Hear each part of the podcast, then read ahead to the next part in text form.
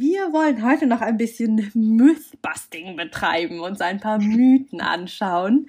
Ähm, ja, da habe ich einfach ein paar ja, coole Fragen und Themen von euch ähm, Zuhörern, Instagram, Facebook äh, gesammelt und da wollen wir einfach mal noch ein bisschen drauf eingehen. Wir haben einiges davon tatsächlich schon kurz angesprochen und äh, wollen hier einfach noch ein bisschen weiter drauf eingehen. Du hast schon über den G-Punkt gesprochen. Was ist dieser ominöse G-Punkt? Und ganz viele Männer fragen sich bis heute noch, gibt's den überhaupt? Hi und herzlich willkommen im Me Too Podcast. Das Schweigen hat ein Ende. Der Name ist Programm. Gemeinsam mit meinen Interviewgästen und mit dir möchte ich das Schweigen brechen. Ich bin Mai, Mentorin und Coach für Traumaaufarbeitung nach sexualisierter Gewalt. Mit diesem Podcast möchte ich meinen Teil dazu beitragen, dass sexualisierte Gewalt entstigmatisiert und enttabuisiert wird. Wenn du mich und meine Arbeit unterstützen magst, freue ich mich, wenn du mir etwas in meine virtuelle Kaffeekasse wirfst. Den Link dazu findest du in den Show Notes.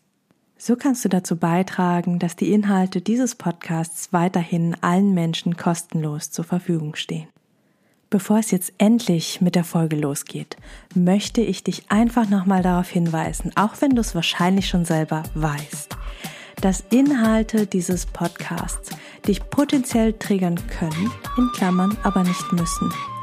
Sollte es so sein, dass du aufgewühlt bist, dass dich irgendwas sehr berührt, dass du mit irgendwas vielleicht sogar nicht klarkommst, dann wende dich bitte an eine Person deines Vertrauens und kümmere dich gut um dich. Und nun wünsche ich dir viel Inspiration beim Hören. Das hier ist der zweite Teil des Interviews mit Sexbloggerin Rebecca vom Lippenbekenntnisse-Blog. Wenn du den ersten Teil noch nicht gehört hast, ganz große Empfehlung, eine Folge zurückzugehen und dir den erst anzuhören. In dieser Folge sprechen wir über den G-Punkt, über Sextoys, über Swingerclubs, ja, sogar über Analsex, uhu, verboten. Oder auch nicht. Genau, denn als Survivor Queens dürfen auch wir Lust haben, genießen, Weiblichkeit, Sexualität und viel, viel mehr. Und ich bin unglaublich dankbar dafür, dass Rebecca diesen Raum hier im Podcast für und mit uns aufgemacht hat. Viel Freude und Inspiration beim Hören. Ja, also eigentlich gibt es keinen G-Punkt, sondern eine G-Zone weil das ist ja eher ein, ein etwas groß, also ich glaube, wie so ein Ein-Euro-Stück in etwa wird es ja beschrieben. Ähm, so eine Zone, die man auch ein wenig ertasten kann, weil sich die Schleimhaut da ein bisschen anders anfühlt. Aber welche Wirkung es letztendlich auf die Frau hat, ist natürlich auch wieder von Frau zu Frau, von Stimmung zu Stimmung, von Zyklusphase zu Zyklusphase unterschiedlich. Und dementsprechend kann man jetzt nicht sagen, der G-Punkt ist das Allheilmittel wie auch immer. Ähm, letztendlich ist es halt eine Zone, die ähm, ein bisschen empfindlicher ist, die auch mit dem mit der Klitoris zusammenhängt und wo zusätzlich auch noch ähm, die Harnröhre von unten quasi ein bisschen mit stimuliert wird. Also man muss sich das so ein bisschen vorstellen, wenn man jetzt die Finger nehmen würde, müsste man sie so ein bisschen krümmen, als würde man jemandem halt mit den Fingern so signalisieren, komm her. Und das mhm. ist dann halt so man sagt, so ein, zwei Zentimeter hinter dem Scheideneingang ist natürlich auch immer wieder unterschiedlich, oder Vaginaleingang, wenn ich jetzt, da fällt man wieder ein alte Muster zurück, ähm, ist es da halt so gelegen. Hm, auf der genau, Bauchseite, gell? Genau, auf der Bauchseite. Und ähm, wie gesagt, bei manchen Frauen kann es ähm, sehr, sehr gut wirken und auch tolle Orgasmen hervorrufen, wird auch oft mit Squirting verbunden.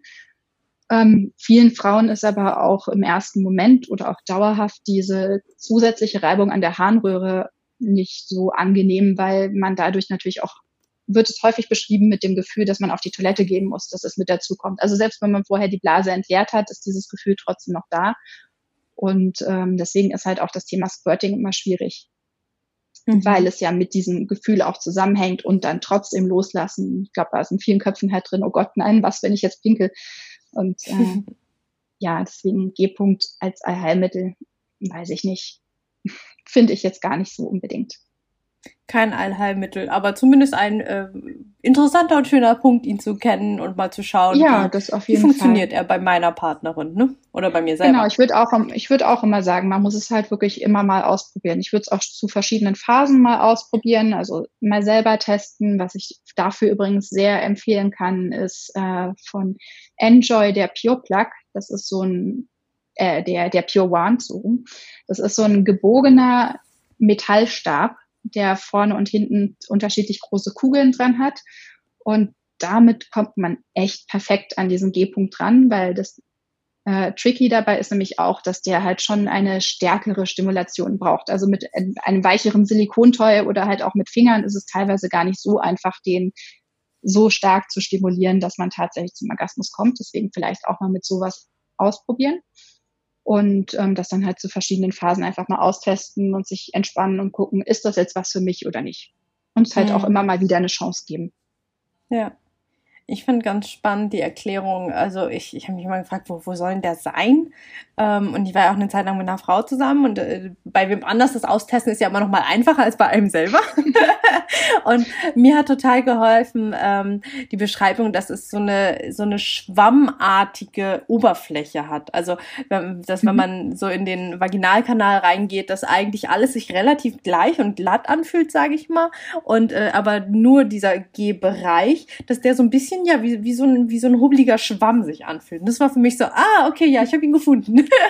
Ja. Und, und dass er auch, äh, je weiter man erregt ist, das hast du ja auch gesagt, der, der hängt ja mit der, ähm, mit der Klitoris zusammen. Also je mehr erregt man ist und äh, desto mehr schwellt er auch an und dann und dann wird er auch Mhm. irgendwie empfindlicher und dicker und also es ist sehr sehr spannend auch während des Sex oder während man sich selber erkundet, während äh, der verschiedenen Lustphasen da einfach mal zu spüren und zu schauen, wie fühlt er sich jetzt an und wie also einerseits von den Fingern her, ja, wie fühlt er sich haptisch an und andererseits wie fühlt es sich für mich in meinem Körper an oder für die Partnerin. Genau. Ja, spannend, sehr, sehr spannend, der G-Punkt. Und äh, du hast eben schon das Quitten erwähnt. Ähm, ich habe ehrlich gesagt, als ich das zum ersten Mal gehört habe, das Wort, dachte ich so, was ist das denn? Also ähm, für alle diejenigen, die sich fragen, was soll Quitten sein, das ist ähm, das Abspritzen der Frau. Also tatsächlich ähm, das in Anführungsstrichen Pendant zum Samenerguss, äh, was bis heute immer total umstritten ist, wo ganz viele sich fragen, gibt es das überhaupt? Wie funktioniert das? Ist das nicht einfach nur Pipi? Ähm, was sagst du dazu, Rebecca? Boah, ich habe dazu schon die unterschiedlichsten Theorien gelesen. Ich gehe nicht davon aus, dass es äh, Urin ist, auch wenn minimalst Urin teilweise enthalten sein kann, weil es halt aus, äh, aus dem Gewebe quasi kommt, das um die Harnröhre. Also da geht man jetzt inzwischen so ein bisschen von aus. Ich kann auch immer nur das sagen, was ich in verschiedenen Studien lese und da sind sie sich halt nie so richtig eins, weil das Ergebnis gibt's da noch nicht. Aber ähm, man hat festgestellt, oder ich habe auch schon an mir selber festgestellt, dass man da doch ordentlich ähm, Flüssigkeit herausbekommen kann, auch wenn man vorher direkt auf der Toilette war und dementsprechend die Blase leer ist. Also dementsprechend weiß ich aus eigener Erfahrung, es ist kein Urin, also es ist kein Pipi oder irgendwas. Es ist auch eher eine, eine durchsichtige Substanz auch mehr. Von daher, was genau es ist, bin ich mir jetzt auch nicht ganz sicher, aber ähm, es ist nichts Schlimmes. Es ist Mhm. eigentlich was sehr Schönes, wofür man sich jetzt nicht äh, ekeln oder irgendwas müsste. Und sich eigentlich freuen kann, wenn man das mal selber erlebt hat. Und kann das jede Frau? Also ist Squirten etwas, was äh, uns anatomisch möglich ist? Hm, Rein theoretisch sollte es das sein, was jeder Frau möglich ist. Aber da spielen halt auch wieder so viele Faktoren zusammen. Also ich meine, rein theoretisch sollte auch ein Orgasmus etwas sein, was für jede Frau möglich ist. Und trotzdem gibt es genug Frauen, die sagen, sie sind noch nie zum Orgasmus gekommen und es hat nicht funktioniert, weil es halt jede Frau auch unterschiedliche Stimulation hat. Der Rahmen muss passen. Und ich glaube auch beim Squirten ist halt dieses Thema auch, man muss sich tatsächlich fallen lassen können. Beim Orgasmus selber hat man ja diese Angewohnheit, den Beckenboden zusammenzuziehen, also die Muskeln alle zusammenzuziehen. Und beim Squirten ist es eher wichtig, loszulassen und zu öffnen. Und deswegen Hm. muss man da auch erstmal den richtigen Moment finden und ähm, sich das auch bewusst machen. Also ich glaube, die ersten Male, wenn man es tatsächlich aktiv trainieren möchte, muss man sich das schon, also muss man sich dessen bewusst sein. wie man sich verhält und wie man den Beckenboden quasi anspannt oder nicht anspannt. Ähm, ich habe auch schon von, ähm, von Tantra-Studios zum Beispiel gelesen. Also vor Corona kam, wollte ich es eigentlich gerne mal ausprobieren. Dann kam natürlich Corona dazwischen, deswegen hat es jetzt nicht funktioniert, ähm, wo einem tatsächlich auch fachkundige Menschen dabei helfen können, das mal mhm. auszuprobieren. Das wollte ich gerne mal testen, bin bis jetzt aber noch nicht dazu gekommen. Also mhm. man kann es wohl auch tatsächlich erlernen. Mhm. Und ähm, Kennst du Sexpraktiken, Stellungen, Spielzeuge, die einem dabei helfen? Also ich sag mal, wenn, wenn man noch nie gesquirtet hat, dann weiß man ja auch gar nicht, also man hat ja einfach keine Ahnung. Also wie funktioniert das? Wie geht das? Was fasse ich da an? Was, was passiert da eigentlich genau? Ähm, Gibt es da irgendwie bestimmte ja, Arten, Dinge, Möglichkeiten, das ähm, zu erregen?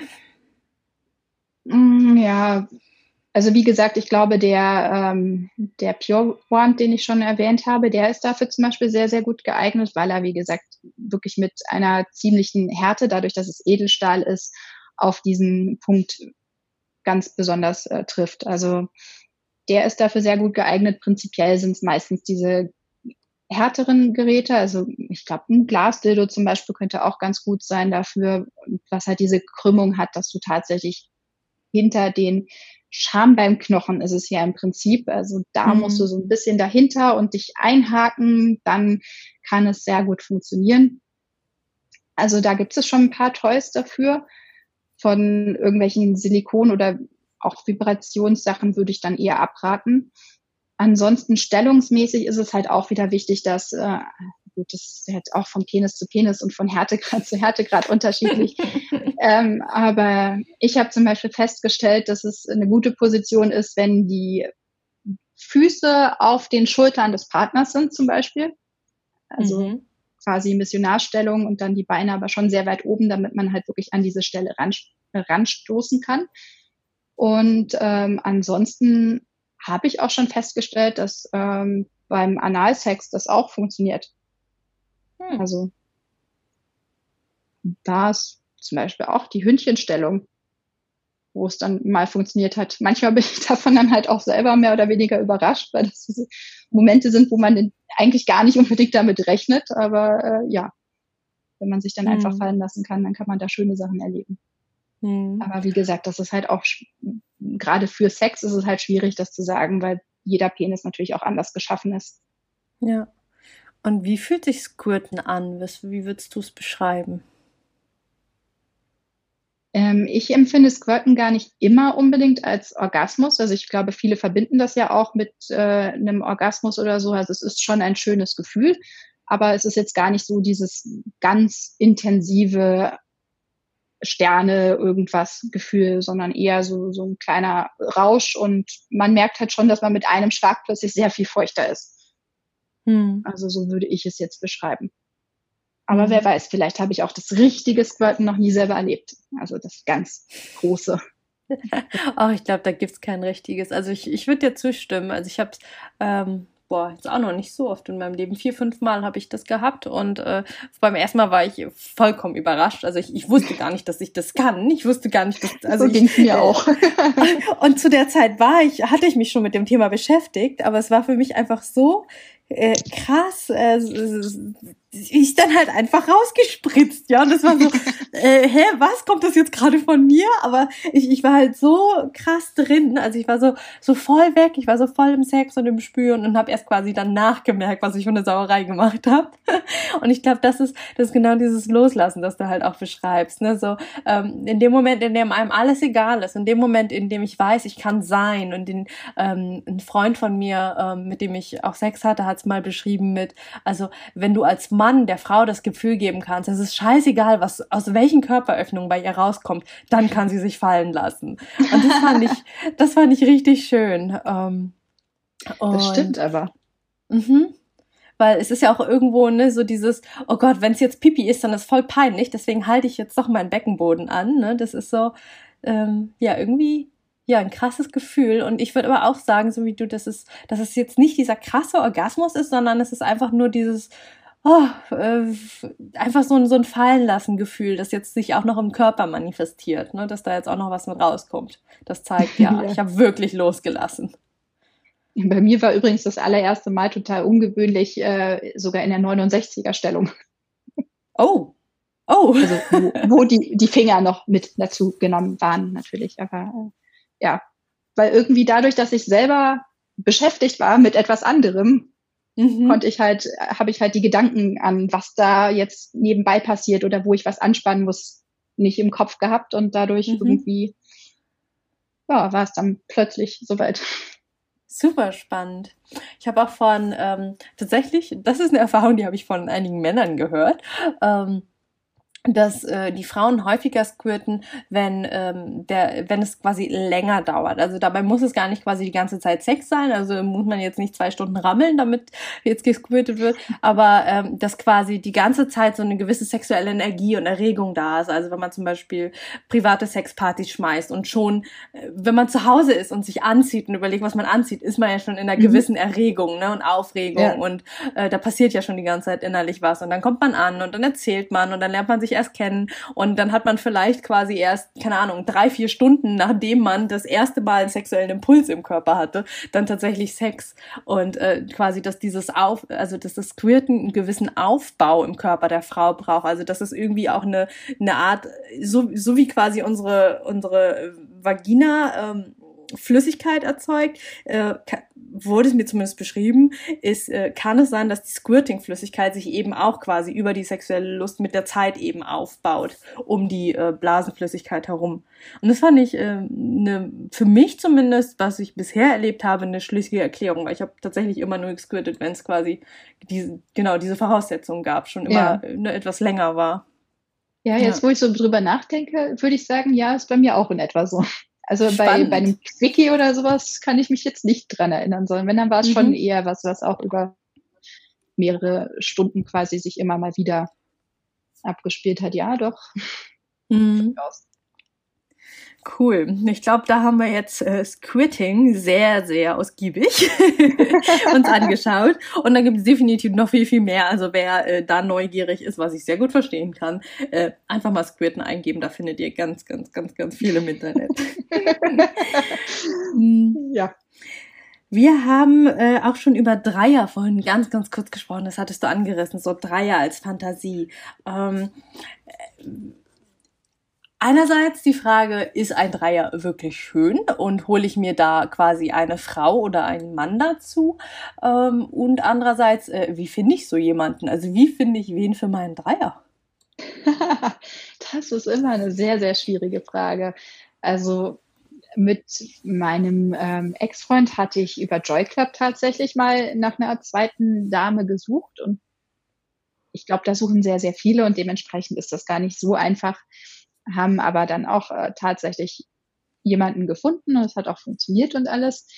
Ähm, ich weiß es ehrlich gesagt immer gar nicht, wo man am besten suchen sollte, weil ich überlege auch schon, beziehungsweise ich hätte selber immer die Fantasie, mal einen Dreier mit einem zweiten Mann zu haben.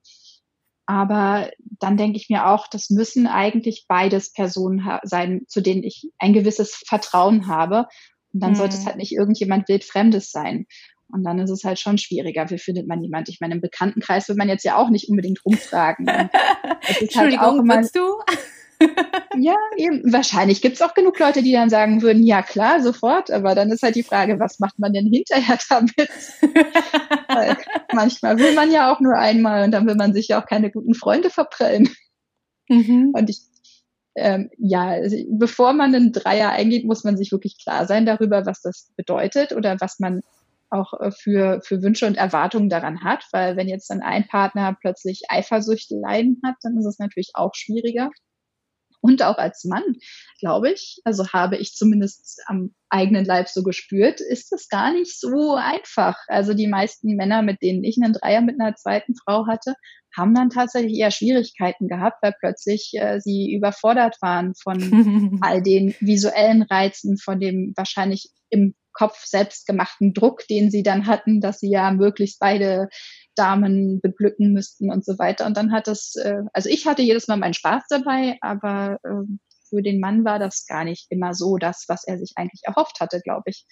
Mhm. Da muss man sich halt vorher auch schon klar sein. Und, ähm, das hilft dann wahrscheinlich auch bei der Suche, wenn man halt vorher schon weiß, in welchen Parametern sucht man. Sucht man als Mann zum Beispiel auch eher jemanden, wo man sagt, oh, ich möchte auch gerne mal meiner Partnerin zuschauen, wie sie mit einer anderen Partnerin Sex hat. Dann ist es ja auch schon wieder was anderes. Und ja, ähm, ja ansonsten halt einfach Vertrauen aufbauen. Ich glaube, wenn man der Typ dafür ist, kann man wahrscheinlich auch im Club jemanden abschleppen oder sowas. Und da ist halt wieder, wieder was anderes. Bei mhm. Tinder würde ich jetzt persönlich nicht suchen, beziehungsweise ich bin noch nie auf äh, Tinder-Anfragen von Pärchen eingegangen. Ja. Mhm. Ja, finde find ich schöne, schöne Kriterien, die du angeführt hast. Einfach überhaupt mal sich vorher klar zu werden, auch wieder Richtung Fantasie. Was ist eigentlich Fantasie? Was wünsche ich mir? Was stelle ich mir vor? Und äh, wie gehe ich dann in der Realität damit um? Weil ich habe das auch erlebt, äh, dass dann äh, die Männer dann eher überfordert waren. So, äh, äh shit, äh, zwei Frauen, vier Brüste, äh, zwei Vaginas, äh, Hilfe. ja, und das, genau, und wie mache ich das mit dem Kondom währenddessen und wer darf was und wie immer. Ja. Ja, sehr, sehr, sehr spannend auf jeden Fall von der Konstellation her, sich da vorher klar darüber zu sein, was will ich eigentlich. Und ähm, ja, ich glaube, ja. Und andererseits ist das natürlich auch der Reiz. Ne? Also für mich ist es immer wieder, also ich glaube, das ist auch so eine typische Frauenfantasie, so mit zwei Männern oder insgesamt zwei Menschen. Ja, dass es äh, quasi diese Überreizung ist. Also ich habe das Gefühl, für mich ist es sehr, sehr erregend. Ähm, diese aus der Kontrolle rauszugehen, weil ähm, in dem ja. Moment, in dem ich mit einem Menschen Sex habe oder mit einem Menschen kuschelt, ich, ich kann ganz genau sagen, ich, ich spüre ja, wo seine Hände gehen, hingehen, was er als nächstes vermutlich machen wird. Ja, also du, du spürst und kannst es kontrollieren in einem gewissen Sinne.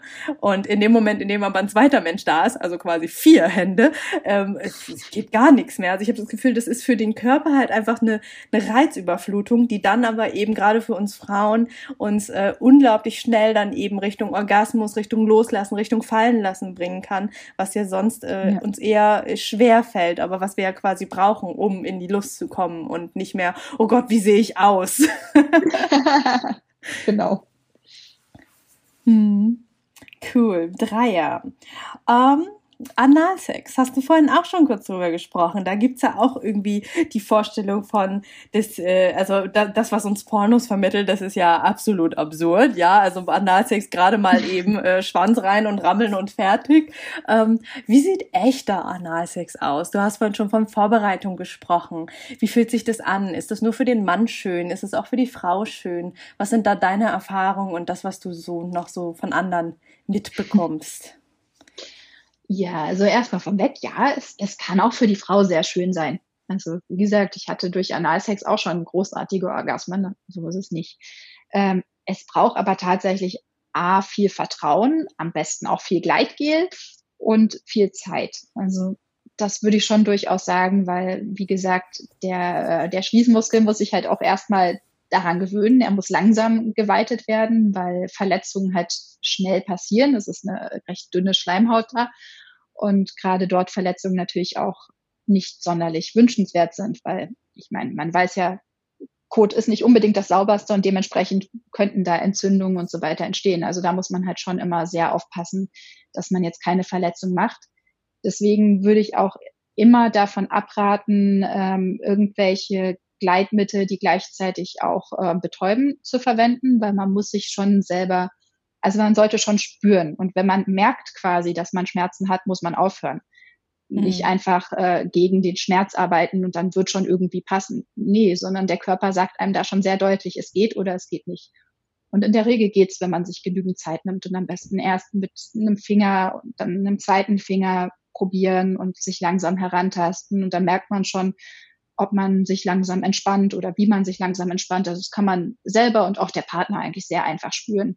Dann kann man mit verschiedenen Plugs von klein bis größer halt arbeiten und sich dadurch quasi die, an dieses Dehnen gewöhnen. Man kann, es gibt auch so Kugelstäbe, also Anal Beats quasi, wo Kugel für Kugel, die ein bisschen größer wird und damit kann man das auch ganz sachte Stück für Stück quasi erweitern, bevor man dann irgendwann mal mit dem Penis anfängt.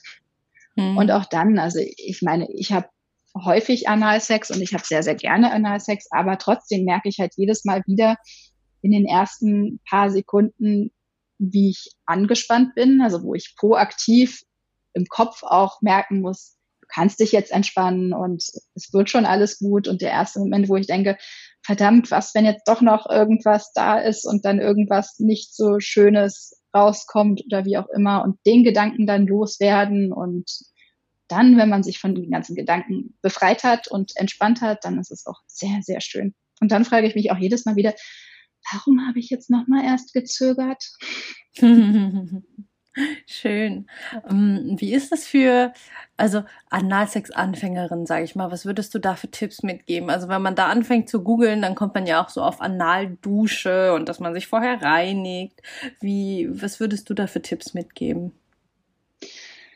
Ähm, also letztendlich, ja, man kann sich vorher mit einer Analdusche reinigen, aber das ist auch gar nicht also man geht damit auch gar nicht so tief rein, sondern halt, es sind irgendwie so ein, zwei Zentimeter, wo man quasi ein bisschen durchspülen könnte.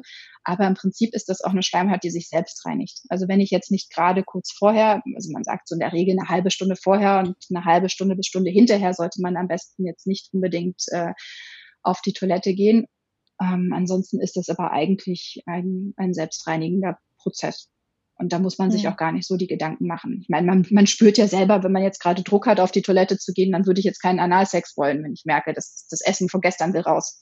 Aber man sollte, man sollte sich halt auch keine, also ich habe auch schon die Tipps gelesen vom besten wegen am besten drei Tage vorher nichts essen oder irgendwelche oh ähm, oder irgendwelche Abführmittel nehmen oder irgendwelche Verstopfungsmittel nehmen, je nachdem halte ich überhaupt nichts von, weil der Körper halt selber reagiert und wenn man merkt, es geht oder es geht nicht, dann macht man es halt oder nicht. Und ähm, es kann auch, also ich glaube, das ist auch was ganz Wichtiges. Es kann immer mal irgendwie was rauskommen oder so. Und das, deswegen musste ich vorhin auch so lachen, als du meintest, äh, dein, dein Partner hatte dir das erzählt mit dem Squirting, das halt Flüssigkeiten. Es gilt ja da genauso und da muss man halt auch drüber stehen. Mhm. Von daher, aber passiert ist es bisher in den allerseltensten Fällen bei mir. Von daher würde ich jetzt nicht davon ausgehen. Aber im Zweifelsfall ist es halt so, dann nimmt man ein Tuch und geht hinterher oder geht hinterher duschen, dann ist es auch ja. wieder gut. Ja, ja also ich würde immer sagen, sich einfach gar nicht so den Stress machen und mit allem, was man, also von, von irgendwelchen Medikamenten würde ich sowieso immer abraten, weil halt das auch einfach die Darmflora beeinflusst und dann auch nicht sonderlich gesund ist, also auch auf Dauer nicht gesund ist. Und von irgendwelchen Duschen kann man machen, muss man halt auf die Temperatur achten und sollte man aber trotzdem auch nicht, nicht zu häufig machen, mhm. sondern einfach dem eigenen Körpergefühl folgen. Mhm. Und zum Thema Fisting hast du ja auch einen ganzen Blogartikel geschrieben. Das ist ja, finde ich, auch was gesellschaftlich irgendwie, also äh, gerade das irgendwie wird ja auch ganz oft so als Beleidigung benutzt, ne? So, so Gangster-Rapper, so, ey, ich fiste dich, Alter. ja, wo ich so denke, so, äh, okay. Ja, also, was ist das genau? Und muss man, muss Frau da Angst vorhaben, ja, so eine ganze Hand, ganze Faust äh, in sich drin zu haben? Äh, kann der Körper das überhaupt? Tut das nicht Hölle weh? Bringt das wirklich Lust? Was sind da so deine Erkenntnisse zu? Also ich habe, und ich glaube, dabei werde ich es auch belassen, bisher nur Vaginalfisting ausprobiert, weil Analfisting ist jetzt nichts, was mich reizt, sagen wir es einfach so. Da sind, glaube ich, auch die Risiken noch mal ein bisschen größer. Aber letztendlich als Frau, so bescheuert es klingt, aber ich meine, wir sind fähig, ein Kind, Kinder, ein Babykörper daraus zu pressen.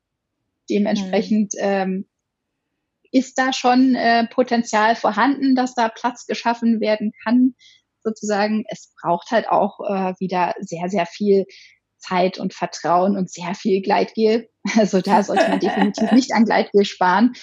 Und ähm, ja, also Fähigkeit, sich fallen zu lassen, wieder mal, das ist halt alles sehr wichtig. Aber ja, es kann durchaus dann äh, Freude bereiten.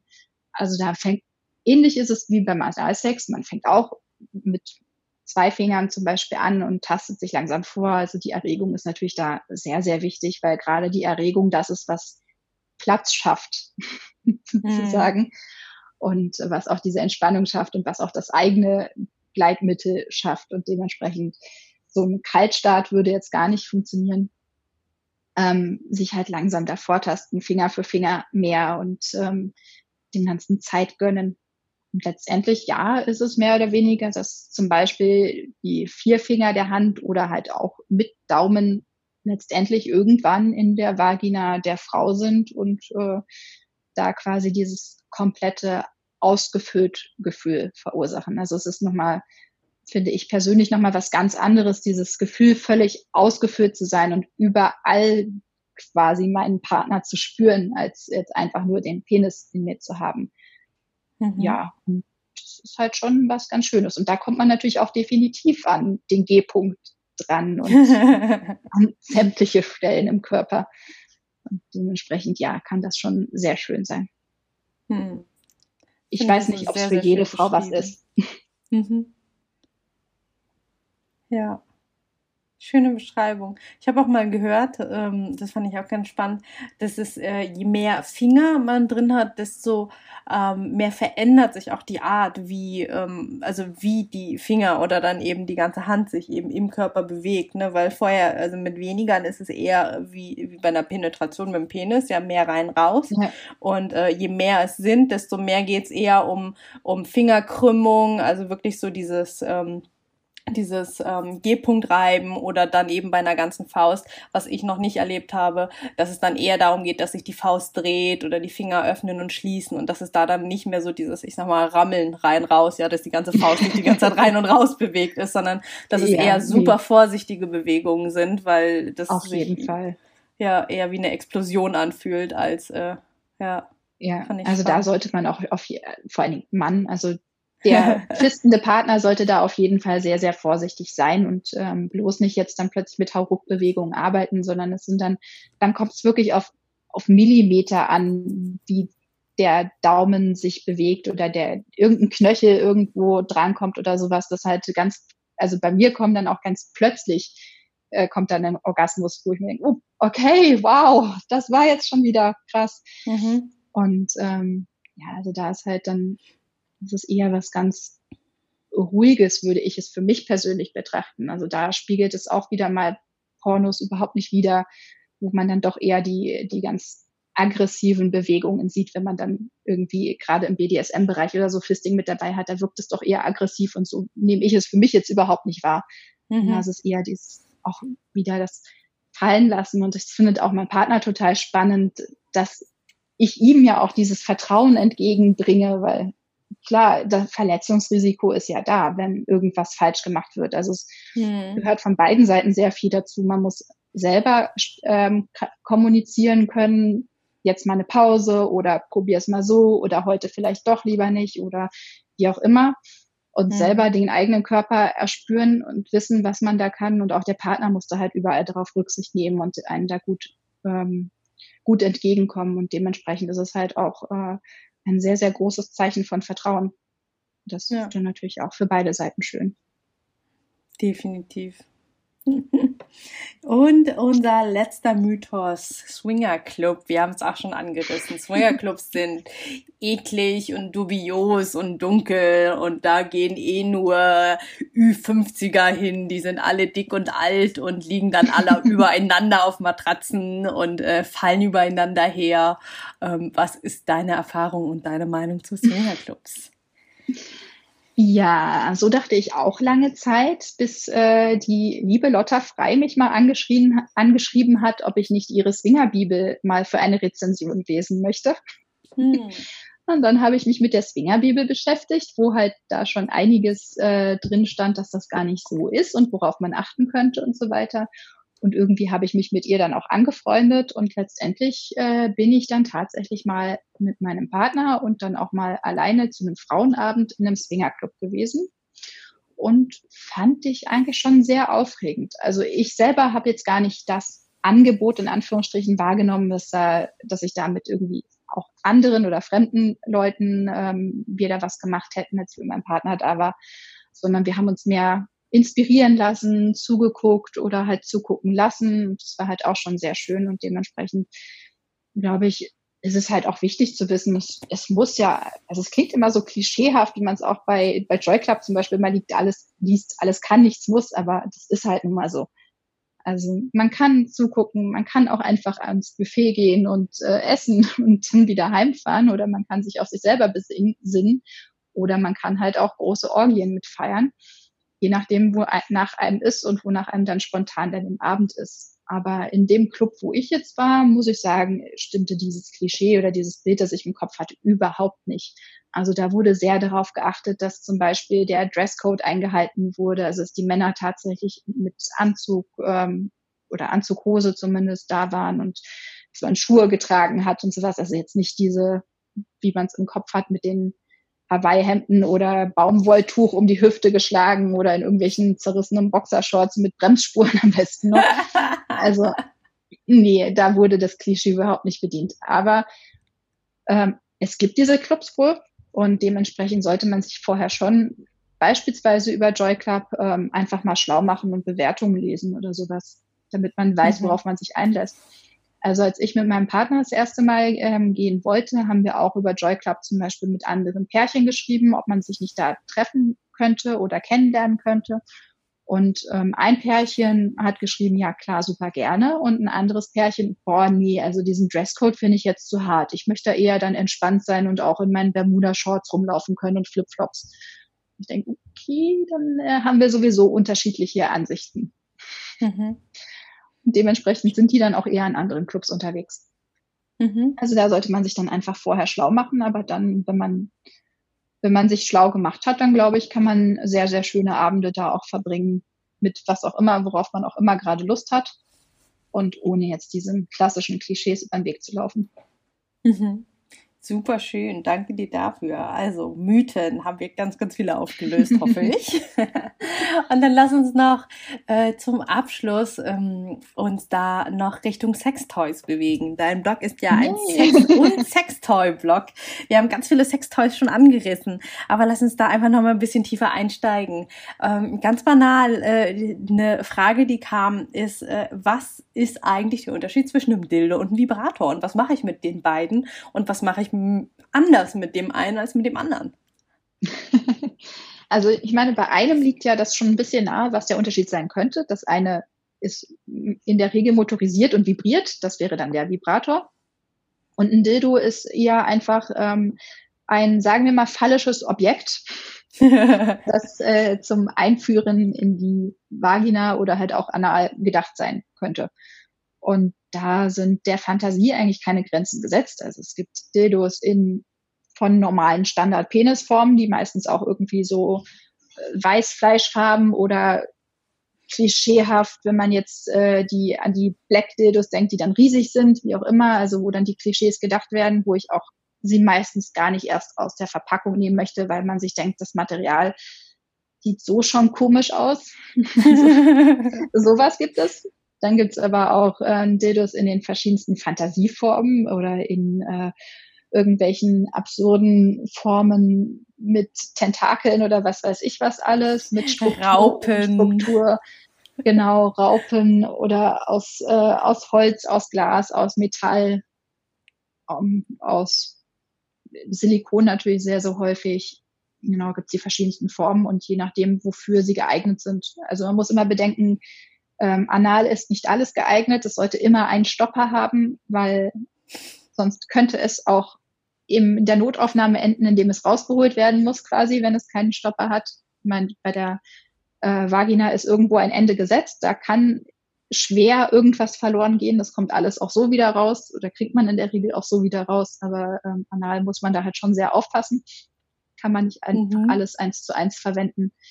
Genau, und auch bei Vibratoren gibt's halt große Unterschiede, ähm, wofür sie gedacht sein sollen. Also einfach klassisch zum vibrierten rein-raus bewegen. Es gibt welche mit Stoßbewegungen, es gibt welche, die, also jetzt kürzlich habe ich zum Beispiel den Gyrator getestet, der irgendwie gyroskopische Bewegungen hat, die quasi wie so eine Achterschleife machen oder sowas.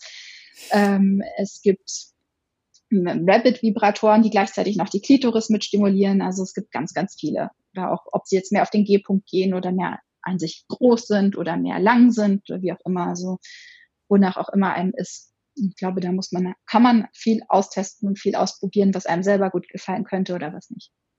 Mhm. Finde ich schön. Und es gibt ja auch ähm, dann quasi noch äh, Richtung Vibrator eben auch nur für die Klit. Ne? Das war für mich zum Beispiel mega. Äh, also ich wusste das nicht, das, also es hat mir einfach nie jemand erklärt und erzählt und in der Schule ja sowieso nicht, ja. Aber ähm, ja. als ich dann irgendwie, ich sag mal mit Anfang 20 drauf gekommen bin, ähm, dass ich halt sehr, sehr doll eben durch die Klitoris, äh, also durch den kleinen Knubbel oben erregt äh, mhm. werde, äh, habe ich mir halt einen Klitoris-Vibrator zugelegt. Ja, und das war so, weil ich dachte bis dahin immer, ja, Sexspielzeug, das sind halt Dildos und die muss man sich einführen. Und ich dachte so, ah, nee, langweilig. Und äh, seitdem ich dann quasi äh, mir so einen Klit-Vibrator geholt habe, ne, einmal oben drauf und ab geht's, äh, gar, gar kein rein, raus, nix, ja, ähm, habe ich halt Orgasmen, wann ich halt Bock hab, ne, oder hol mir das halt, also das finde ich so spannend, dass halt jede Frau so anders ist und da einfach mal zu schauen, ähm, was ist denn so am Sex vielleicht das, was mich am meisten erregt und mal schauen, ob es dazu ein Spielzeug gibt oder vielleicht erregt mich auch alleine was ganz anderes als das, was beim Sex ist und da ja einfach so ein bisschen rumprobieren. Also ich glaube ja auch, ich habe dafür, ist jetzt eher so eine private These, aber ich glaube ja auch, dass äh, viele Dildos und Vibratoren einfach von Männern gemacht sind, weil ja. sie glauben, dass das, was die Frau ist, einfach das ist, was halt eingeführt wird. Mhm. Und ähm, dementsprechend äh, kann ich sehr gut nachvollziehen, dass quasi die Erfindung des Womanizers dann äh, halt so hohe Wellen geschlagen hat, weil das ja plötzlich was ganz anderes war und rein theoretisch nur äh, auf den Lustpunkt der Frau abgezielt hat mit neuen äh, Stimulationen, also kann man ja nicht mal sagen mit Vibration. Und ähm, ja, Klitoris-Vibratoren sind was ganz, ganz Tolles. Also da es war zum Beispiel auch so eine Anekdote von mir. Ich hatte so einen, so einen ganz kleinen Klitoris-Vibrator auf einer Geschäftsreise mit dabei und musste den dann dummerweise aus dem Handgepäck auspacken. Ups. Weil äh, die Security halt nicht wusste, was das sein sollte. Und da stand auch noch ein Kollege neben mir, der gerade vor mir durch die Security durch ist. Äh, ja, er hat es auch mit Humor genommen. Ich meine, warum auch nicht? Genau, aber ähm, ja, da gibt es auch sehr schöne Sachen und ich glaube, das ist sogar noch viel wichtiger, diese, also ich persönlich finde diese Klitoris-Vibratoren fast noch wichtiger als das, was halt so diese klassischen Phallus-Dinger sind. Mhm. Ich hatte das auch mal, da äh, musste ich auch einen Vibrator auspacken, das war, äh, und das Geile war, der Security-Typ wusste nicht, was es ist. Und er so, was ist das? Ich so, a Vibrator. Und er guckt mich an, Oh, uh, okay, you can put it back. ja, also das hatte ich auch. Also ich habe ja zum Beispiel diese, diese Halskette mit einem Vibrator dran. Also oh. wo dann auch so ein kleiner ähm, Klitoris-Vibrator dran ist und halt auch eine hübsche Halskette. Also zwar zerfällt niemand mal auf, wenn du das am Abend beim Weggehen anhast. Und das hatte ich halt auch in, kommt in so einem kleinen Etui und das hatte ich auch eigentlich immer in der Seitentasche meiner Handtasche und habe da gar nicht mehr drüber nachgedacht. Und dann musste ich halt auch an den Flughafen, hat ja alles ausgeräumt und dann gefragt, ob er in meine Tasche reingucken kann und ob er die Tasche ausräumen darf und hat dann das irgendwann gefunden und rausgeholt und fragt, ob das ein Laserpointer ist. Ich so, äh, nein, was ist das denn? Ich so, ja, ein Vibrator. Oh, oh, okay. Äh, sah so aus wie ein Laserpointer. Hier, viel Spaß noch. Gute Reise. ja. Weil ich da auch schon mal am Flughafen äh, einen quasi Streit von einem Pärchen mitbekommen hat, weil sie, sie dann auch angehalten wurde und gefragt wurde, ist das denn ein Lockenstab in ihrer Tasche? Und der Freund dann gleich so, ich habe dir doch gesagt, den sollst du in den Aufgebekoffer geben. Geil. ja. Oh, schön. Ähm, genau, und dann lass uns noch kurz, wir waren schon dabei beim Womanizer, Satisfier und wie sie alle heißen. Ähm, da gibt's ja auch so, ähm, da gibt's ja mittlerweile eine eigene Kategorie zu, ne? Die Klit-Sauger. Das finde ich, äh, fand ich, ähm, als ich das zum ersten Mal gehört habe, so, äh, okay, und dann halt näher angeschaut und ähm, habe tatsächlich auch eine Frage von einer ähm, Followerin, Followerin bekommen. Was ist denn eigentlich ein Klitsauger und was tut der? Also ich nenne es ja auch den Klitoris-Nuckler. Finde ich ja auch sehr schön. Geil. ja. Und letztendlich ist das etwas, was äh, so eine größere Öffnung hat quasi, die man auf die auf den Kitzler aufsetzt und was dann durch ähm, Unterdruck pulsieren mehr oder weniger den die Klitoris, also ohne diesen direkten Kontakt ähm, stimuliert. Und das ist zum einen sehr wirksam und zum anderen hat es auch diesen Effekt, dass es nicht im Gegensatz zu Vibrationen zum Beispiel nicht so überreizt. Also mhm. ich habe ja, wenn ich einen Wand zum Beispiel benutze oder sowas, dann merke ich hinterher schon, okay, jetzt brauche ich eine Pause. Also da darf jetzt gerade an den Kitzler dann nichts mehr rankommen erstmal. Die ersten, mhm. weiß ich nicht, 10, 20 Sekunden danach und auch dann wäre es schwierig, gleich direkt wieder zum Orgasmus zu kommen. Und das hat man jetzt mit, mit so einem äh, Klitzsauger nicht ganz so extrem oder weniger. Mhm. Genau, aber letztendlich ist das äh, auch eine sehr, sehr schöne Erfindung. Mhm. Ja, und ich, ich finde ich find das Ding auch ganz cool, weil es irgendwie, also bei mir zumindest, äh, merke ich, wenn, äh, wenn mein Partner oder wer auch immer, mit dem ich gerade Sex habe, äh, gerade mit dem Mund äh, unten dran ist, merke ich, dass mich das auch tatsächlich erregt, wenn, wenn da quasi so eine Saugbewegung kommt. Ne, ist ja eigentlich auch mhm. wieder so dieser Vergleich von ähm, Vagina, Schrägstrich Vulva und äh, Penis, ja, dass, äh, dass mhm. die Männer ja auch das Sauggefühl mögen. Und da war für mich so, so ein totaler Aha-Moment vor einigen Jahren so, stimmt, und ich mag da auch ein Sauggefühl dran, ja. Also da, das ist schon irgendwie ähnlich. Und dass das, ja. Äh, ja, die Klitsauger eben genau das tun, ja, an der Klitoris saugen. genau, und das ist halt schon ähm, sehr schön. Und ich meine, oft gibt es ja auch, oder von, von Womanizer gibt es zum Beispiel auch ähm, sehr regelmäßig irgendwie Aktionen, wo sie tatsächlich eine Orgasmusgarantie geben. Also wo du wow. tatsächlich die Möglichkeit hast, äh, wenn du äh, nicht zufrieden bist, es innerhalb von, ich glaube, 30 Tagen oder so auch wieder zurückzuschicken. Also selbst nach Benutzung, was ja bei Sextoys normalerweise jetzt nicht äh, gang und gäbe ist. Und dementsprechend ähm, sind sie halt auch selber von dem Produkt sehr überzeugt und dementsprechend scheint es aber auch zu funktionieren, weil sonst könnten sie das ja auch nicht machen. Hm. Also Mega ja, cool. Leu gerade Frauen, die halt sonst Probleme haben oder schwer zum Orgasmus kommen oder noch nie zum Orgasmus gekommen sind, könnten sowas durchaus mal ausprobieren, ob das nicht vielleicht äh, für ihre Bedürfnisse was ist. Mhm. Mm, und gibt es noch Sextoys, die wir jetzt noch nicht erwähnt haben, die, die, wo du sagst, boah, da müssen wir jetzt auf jeden Fall nochmal drüber sprechen oder das sollte eigentlich jeder irgendwie mal kennen und ausprobieren? Was ich auch sehr, sehr wichtig finde oder was meiner Meinung nach in jede gut sortierte Nachttischschublade gehört, ist auch ein Wand-Vibrator. Also so ein Stab, der vorne eine Kugel dran hat, wie du ja vorhin schon so mhm. kurz erwähnt hattest mit deinem Hotelzimmer. Ähm, weil das halt auch ähm, was ist, was direkt für die Klitoris gedacht ist, was man auch super einem Partner in die Hand geben kann, damit der halt einfach äh, sich auch austoben kann und wenn er gerade mal seinem Penis eine Ruhepause gönnen möchte oder sowas oder auch während dem Sex, also das finde ich zum Beispiel ganz toll. Es gibt auch ähm, Paar-Toys, die man äh, verwenden kann, die quasi wie so ein V einmal innerlich und einmal äußerlich stimulieren und ähm, dann quasi beim Sex helfen, auch diese klitorale Stimulation mit dazu zu haben. Also die kann man auch gerne mal austesten für den Sex zusammen. Und ansonsten würde ich sagen, einfach mal ausprobieren. Was ich immer wichtig finde, ist halt aufs Material zu achten und ähm, da halt schon mehr nach Qualität als nach Preis zu schauen. Also ich meine, mhm. es muss nicht unbedingt das teuerste sein, aber man sollte halt schon gucken, wo es produziert wurde oder welche Materialien verwendet werden und mhm. es einfach auch mal anfassen oder sowas. Ja. Von daher kann ich zum Beispiel auch so eine Toy-Partys ganz gut empfehlen. Also ich finde, das macht immer wieder Spaß, mhm. wo man sich einfach sowas? von ähm, von Amorelie gibt es zum Beispiel die Amorelie Toy Partys, ähm, wo man im Normal, also jetzt geht es sogar online. Im Normalfall kann man dann halt eine Beraterin zu sich kommen lassen, die bringt ein Köfferchen mit, mit verschiedenen ähm, Toys und erklärt einem dann, wofür sind die gedacht, wie werden die verwendet. Ähm, man kann sie einfach mal anfassen und selber in der Hand halten und mal die Vibrationen quasi selbst an den Fingern erspüren oder sowas. Und das ist halt immer ein sehr lustiger Abend, kann man dann hm. ein paar Freundinnen einladen und äh, sich dabei beraten lassen. Also das finde ich halt auch immer sehr gut geeignet. Cool. Das wusste ich nicht, dass es sowas gibt. Das finde ich sehr cool.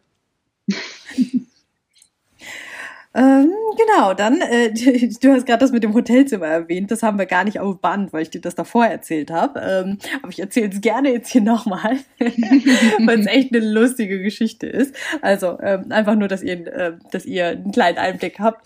Ähm, mir ist mal passiert, da war ich auf einem Seminar Und es war so ein Seminarhotel, wo äh, wir dann halt auch gemeinsam gegessen haben abends und so. Und äh, ich war ein bisschen platt und habe halt gesagt, so ja, äh, wenn es Essen gibt, dann ruft mich gerne, ähm, falls ich es nicht höre, weil ich quasi zwei Stockwerke über den Gemeinschaftsräumen war. Und dann ähm, gab es dann tatsächlich Essen und dann äh, war halt ein Kumpel, äh, hat dann halt geklopft und meinte so, Mai, es gibt Essen. Ich sehe ja, äh, komm, komm ruhig rein. Und dann ist er halt reingekommen und ich hatte halt überhaupt nicht auf dem Schirm, weil ich eben auch, ich sag mal, so easy bin mit meiner Sexualität, meinem Spielzeug und so. Ich kann nicht auf dem Schirm gehabt, dass es da irgendwie lag. Ja, das, und dann lag halt mein Wand, ja, also das, was äh, du gerade erzählt hast, Rebecca, mit so einem Köpfchen vorne dran, aber so ein kleiner handlicher, also jetzt nicht die, dieser riesige Magic Wand, sondern ich sag mal so, ja, so, so lang wie eine Hand, lag dann da halt auf dem Boden rum äh, und dann kommt er so rein und guckt so mir so, was ist das denn? also so, so voll unbedarft und ich so, äh, ja, ist ein Vibrator. Und dann guckt er mich an und so, wie, äh, äh, hä? aber, aber das sieht komisch aus. Ich so, wie, warum sieht denn das komisch aus? Und dann meinte er so, ja, äh, da, da ist so eine Rille, warum ist das da oben so knubbelig? Also, ist das nicht komisch, wenn man sich das reinsteckt?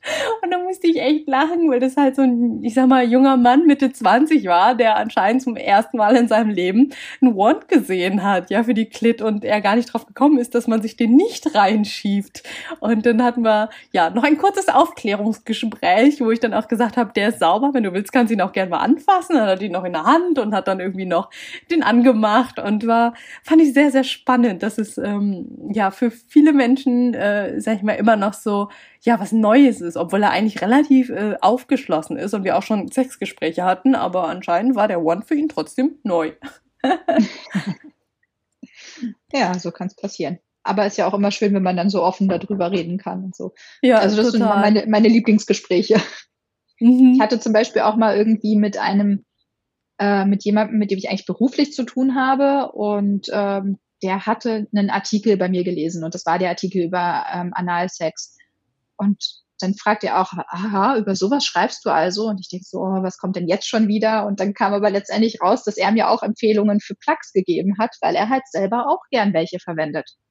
Ach, das ist ja lustig. Dann halt, war dann halt auch ein sehr spannendes Gespräch wo ich mhm. am Anfang jetzt nicht gedacht hätte, dass es in diese Richtung geht, aber ähm, ja, war dann halt auch sehr nett. Und wie sich das quasi für den Mann anfühlt und ähm, dass da der P-Punkt ja zum Beispiel ganz toll ist, wenn man den noch zusätzlich stimulieren kann. Also quasi die oh, Prostata ja. von innen. Ja, das hat mir dann halt auch neue Erkenntnisse gegeben, weil natürlich die Sichtweise ähm, habe ich sonst nicht. Und gerade Männer halt oft ähm, da eher ähm, etwas zurückhaltender, sagen wir es mal so, herangehen und sagen, nee, Analstimulation ist ja nur was für Schwule und mhm. überhaupt nicht. Also ja, es kann voll. auch für jeden Heteromann was ganz Tolles sein. Und deswegen mhm. steht auch auf, auf meiner Bucketlist irgendwann noch Pegging. Also oh. ich möchte oh. gerne auch selber mal einen Strap-on verwenden. Ein Strap-on ist ein äh, Penis, den man sich umschnallt, für diejenigen, die sich gerade wundern, worüber wir sprechen. und Pegging ist dann eben den Mann mit dem umgeschnallten Penis ähm, anal penetrieren. genau. Genau. Spannend, ja, und Plugs, genau, haben, haben, wir, haben wir auch noch gar nicht erklärt. Das sind quasi, wie nennt man das denn im Deutschen? Stöpsel, oder? Ja, ich, ich, glaube, Plug ist inzwischen auch in Deutschland ein, mhm. ein genutzter Begriff. Ist ja genauso wie Wand Vibrator. Mhm. Übersetzt man ja auch nicht. Aber ja. ja. das sind quasi so kleine bis größere Stöpsel, die man äh, sich anal einführen kann. Und manche sind auch gut dafür geeignet, sie über eine längere Dauer zu tragen. Also ähnlich wie Liebeskugeln kann man auch Analplugs zum Beispiel über auch auswärts tragen und sich dadurch halt so ein bisschen erregen schon vor als Vorspiel quasi, ähm, indem man weiß, was man da hat und andere das nicht wissen. Mhm. Ja, stimmt. Und ich fand es nochmal voll spannend, dass du gerade nochmal das, ähm, die männliche Seite mit, dem, mit der Prostata angeregt hast, weil ähm, das ist auch was, was ich jetzt die letzten Jahre über erlebt habe. Ja, also ähm, dass die Männer erstmal so, oh nee, das ist was für Schule und dann aber tatsächlich, also ich habe mir halt auch viel angelesen dann halt und geschaut, wie, wie, wie kann das denn schön sein für einen Mann und was braucht der Mann und ähm, dass ich da echt ähm, Erlebnisse hatte, wo ich, wo ich mir denke, wow, krass, also da, da muss der Mann, ja, jetzt ist die Seite des Mannes, dass er dann da eben echt vertrauen darf und muss und loslassen, sonst geht's natürlich nicht. Und ähm, ja, ich finde, die Prostata ist so ein bisschen so das Pendant zum G-Punkt. Ja, also man, man muss so ein paar Zentimeter rein und die Finger krümmen und wenn man den gefunden hat, dann äh, ja, geht's so ein bisschen. Finden, ja. Mhm. Und dann geht's aber ab wie ein Zäpfchen beim Mann. also es ist schon, schon spannend, genau, ja, da auch so ein bisschen auf den männlichen Körper. Ja. Cool, spannend, das dass wir jetzt am Ende nochmal zum Mann gekommen sind. Das ist übrigens auch immer meine Standardantwort, weil ich kriege ja auch häufig die Fragen natürlich ähm, auf Instagram oder sowas, wie bringe ich meine Freundin dazu? Und meistens geht's dann weiter mit, wie bringe ich meine Freundin dazu, mit mir Analsex zu haben? Und dann sage ich halt, also bringen schon mal gar nicht weil mhm. wenn, dann müssen beide das wollen und ähm, zum Beispiel als Vorbereitung könnte man ja solche Plugs benutzen und dann kannst du sie auch gerne mal selber verwenden, weil ich finde halt, was man von seiner Partnerin erwartet, dass sie unbedingt machen soll, sollte man am besten auch äh, selbst bereit sein auszutesten. Definitiv. da werden die meisten dann relativ kleinlaut oder antworten plötzlich nicht mehr. Ich weiß gar nicht warum. Komisch. Ja. okay. Ähm, ja, ich würde sagen, wir sind am Ende von unserem Gespräch, auch wenn wir nicht am Ende unseres Lateins sind. Ähm, super, super cooles, spannendes Gespräch.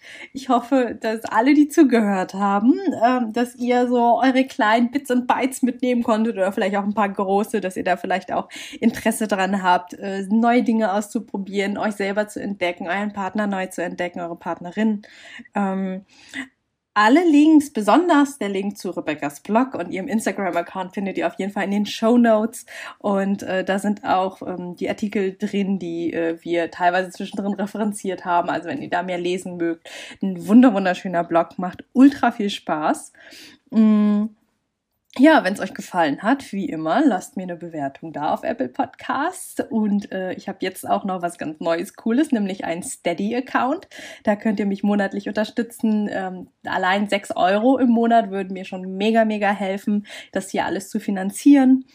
Ähm, und dann ähm, ist das letzte Wort bei dir, Rebecca. Was hast du an Learning oder vielleicht so das eine Fazit, was jemand mitnehmen kann, darf, soll, der sich jetzt ja uns anderthalb Stunden lang reingezogen hat? ich glaube, derjenige muss jetzt erstmal ein bisschen verdauen und das am besten, indem er halt sich selber hm, entspannt, zum Beispiel. ja, also ich würde halt einfach sagen, locker mit allem umgehen und äh, da aufgeschlossen sein und genießen. Schön. Egal, wer was, was kommt. Ja, egal. Super, dann bis zum nächsten Mal. Danke dir, Rebecca. Alles Gute und bis bald. Danke. So, das war das Doppelinterview mit Rebecca von Lippenbekenntnisse. Ich hoffe, du hast ganz viele Aha-Erlebnisse gehabt. Rebecca und ich hatten auf jeden Fall einen Heidenspaß zusammen, diese Folge für dich, für euch aufzunehmen. Wenn dir die Folge gefallen hat, leitet sie total gerne an andere Frauen, Freundinnen von dir weiter, denn sie ist ja auch für Nicht-Survivor Queens geeignet. Wobei natürlich ganz besonders für Survivor Queens. An dieser Stelle vielen, vielen lieben Dank, Rebecca.